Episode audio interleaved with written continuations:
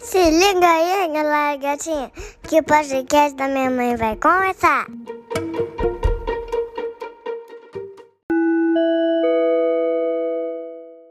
Atenção! O Ministério da Rotina diverte. Esse podcast pode conter doses de provocação e levar você a um pensamento reflexivo.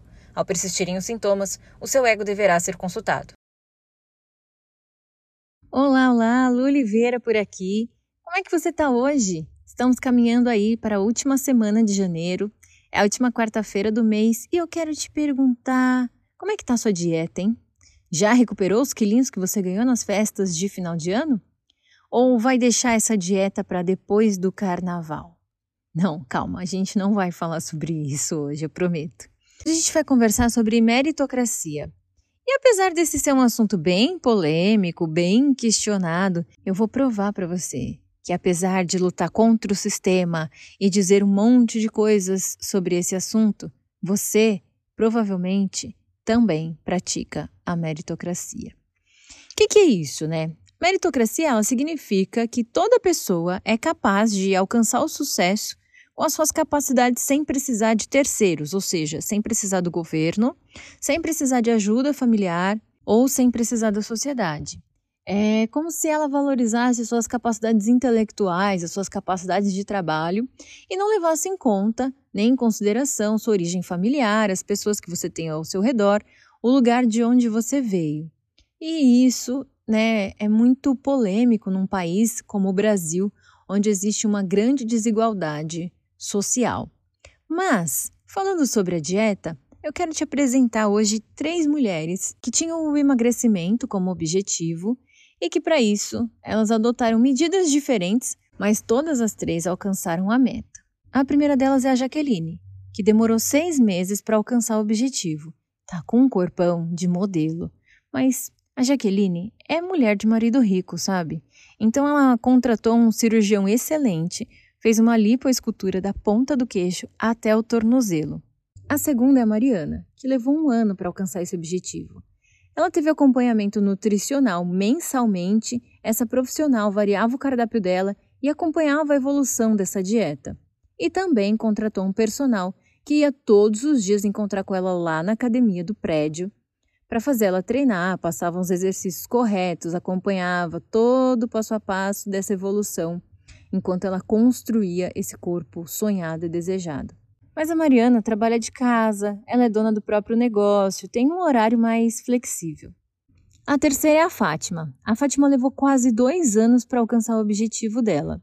Ela passou por uma nutricionista, fez aí uma reeducação alimentar, pesquisou muita coisa na internet, começou a construir o próprio cardápio, fazia as marmitas dela, deixava tudo organizadinho na geladeira e, além disso, a Fátima fazia caminhada. Toda noite a Fátima chegava do trabalho, trocava de roupa, ia para a rua fazer a caminhada dela, e aí quando chegava, comia a marmitinha para tomar um banho, descansar e no outro dia tá de pé bem cedo para ir para o trabalho. Bom, as três alcançaram o mesmo objetivo, mas convenhamos, né? A Fátima merece muito mais. A Fátima sim fez valer. Porque, cara, Jaqueline, Jaqueline não faz nada da vida. Uma cirurgia da ponta do queixo até o tornozelo? Ah, gente, me poupe, isso aí qualquer um faz, desse jeito qualquer um consegue, né?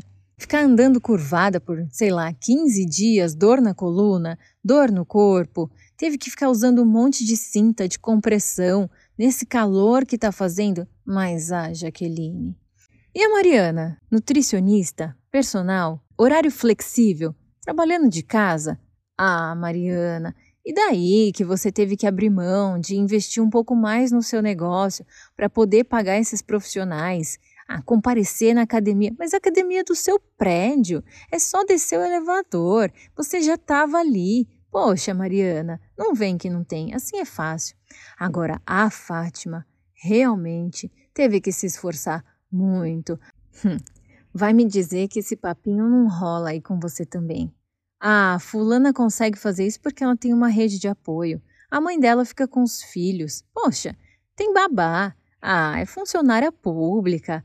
Ah, as crianças ficam o dia todo na escola. Agora eu, vê eu, eu tenho que fazer um monte de coisa, eu tenho que lavar, passar, cozinhar, tenho que dar conta dos meus cinco filhos e ainda tenho que cuidar do cachorro. E o papagaio da vizinha que canta o dia inteiro me atrapalha o tempo todo? Sabe que às vezes eu percebo que a gente vive uma competição para ver quem é a mais ferrada, quem tem a pior vida, quem tem a vida mais merda, para poder justificar as coisas que a gente não faz ou os objetivos que a gente não alcança. E pior, a gente usa tudo isso para desmerecer os ganhos do outro. Sabe que o que me fez abrir a cabeça em relação a isso foi porque em dezembro né, de 2020 eu decidi fazer um procedimento estético na barriga. Já tinha feito dieta, já tinha feito academia e eu não conseguia me livrar daquela gordurinha indesejada. Mas essa questão da meritocracia e de como as pessoas iam me ver me encucava bastante, sabe? Eu decidi fazer aplicações de enzima. Só que antes disso eu ficava pensando, é, mas aí depois as pessoas vão falar: hum, um procedimento estético é fácil. Ah, vai lá, coloca um negócio na barriga e fica tudo bem. Cara, no dia que eu fui, juro para você, foram mais de 50 agulhadas na barriga. E a dor, eu não conseguia nem sentar no carro para voltar dirigindo. A minha filha vinha correndo, tinha medo dela bater na minha barriga o tanto que aquilo estava doendo. E isso começou a abrir a minha visão, o meu olhar, para perceber o quanto eu vinha desmerecendo outras pessoas que passaram por essa dor, que aguentavam isso constantemente para atingir o objetivo delas. E aí eu comecei a me sentir muito mal em relação a como eu julgava as outras pessoas pela forma que elas escolhiam de alcançar os objetivos delas. Óbvio, se você não está fazendo nada ilícito, nada que não prejudique o outro, cara, meta é meta. E se você bateu, parabéns, não importa como, sabe? Ah, e só para constar, a questão aqui não é sobre fazer ou não fazer cirurgia plástica. Esse não é o tópico que nós estamos tratando, ok?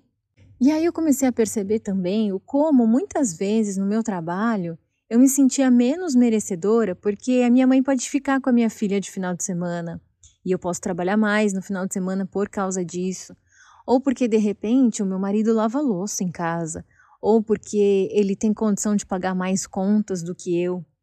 E isso fazia com que eu olhasse para as minhas conquistas, para as coisas que eu estava alcançando e não valorizasse tanto elas assim, sabe? Lembra quando a gente era criança ou adolescente, a nossa competição era para ver quem tinha a casa mais legal, para quem tinha o carro mais bonito, até a mãe mais bonita, a gente competia. E por que, que a gente cresce, vira adulto e começa a competir pelo contrário? Quem tem a vida mais ferrada, quem passa mais problemas, quem tem menos ajuda, quem tem que se sacrificar mais. E a gente compete por isso o tempo todo. Por quê? Quando foi que a gente virou essa chave? Quando foi que a gente começou a lutar tanto por ser mais sofrido e para ser justificável o nosso fracasso pelo tanto de coisas que a gente não tem?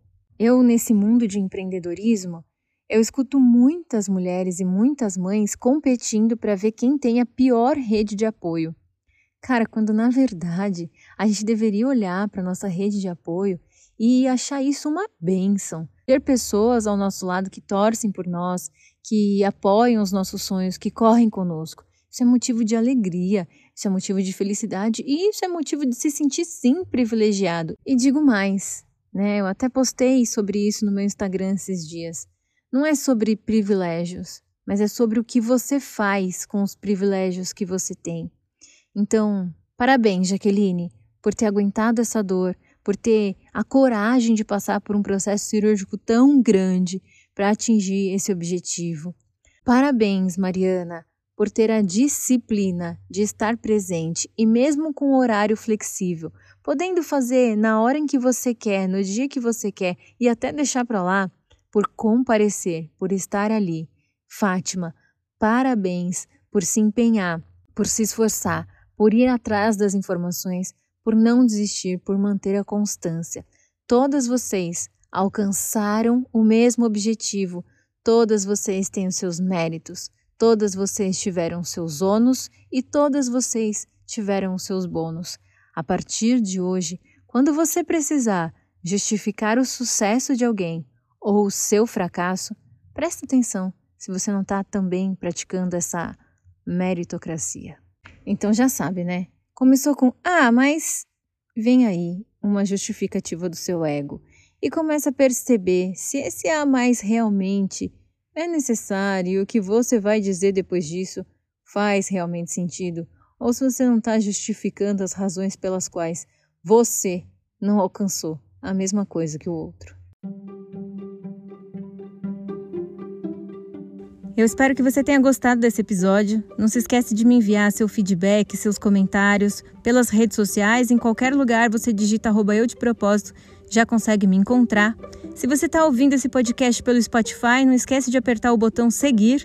E se você está ouvindo pelo iTunes, me deixa aí suas cinco estrelinhas, se você achar que deve, e também seus comentários, que eu vou ler tudo com certeza, tá bom? Um beijo, até mais, a gente se vê.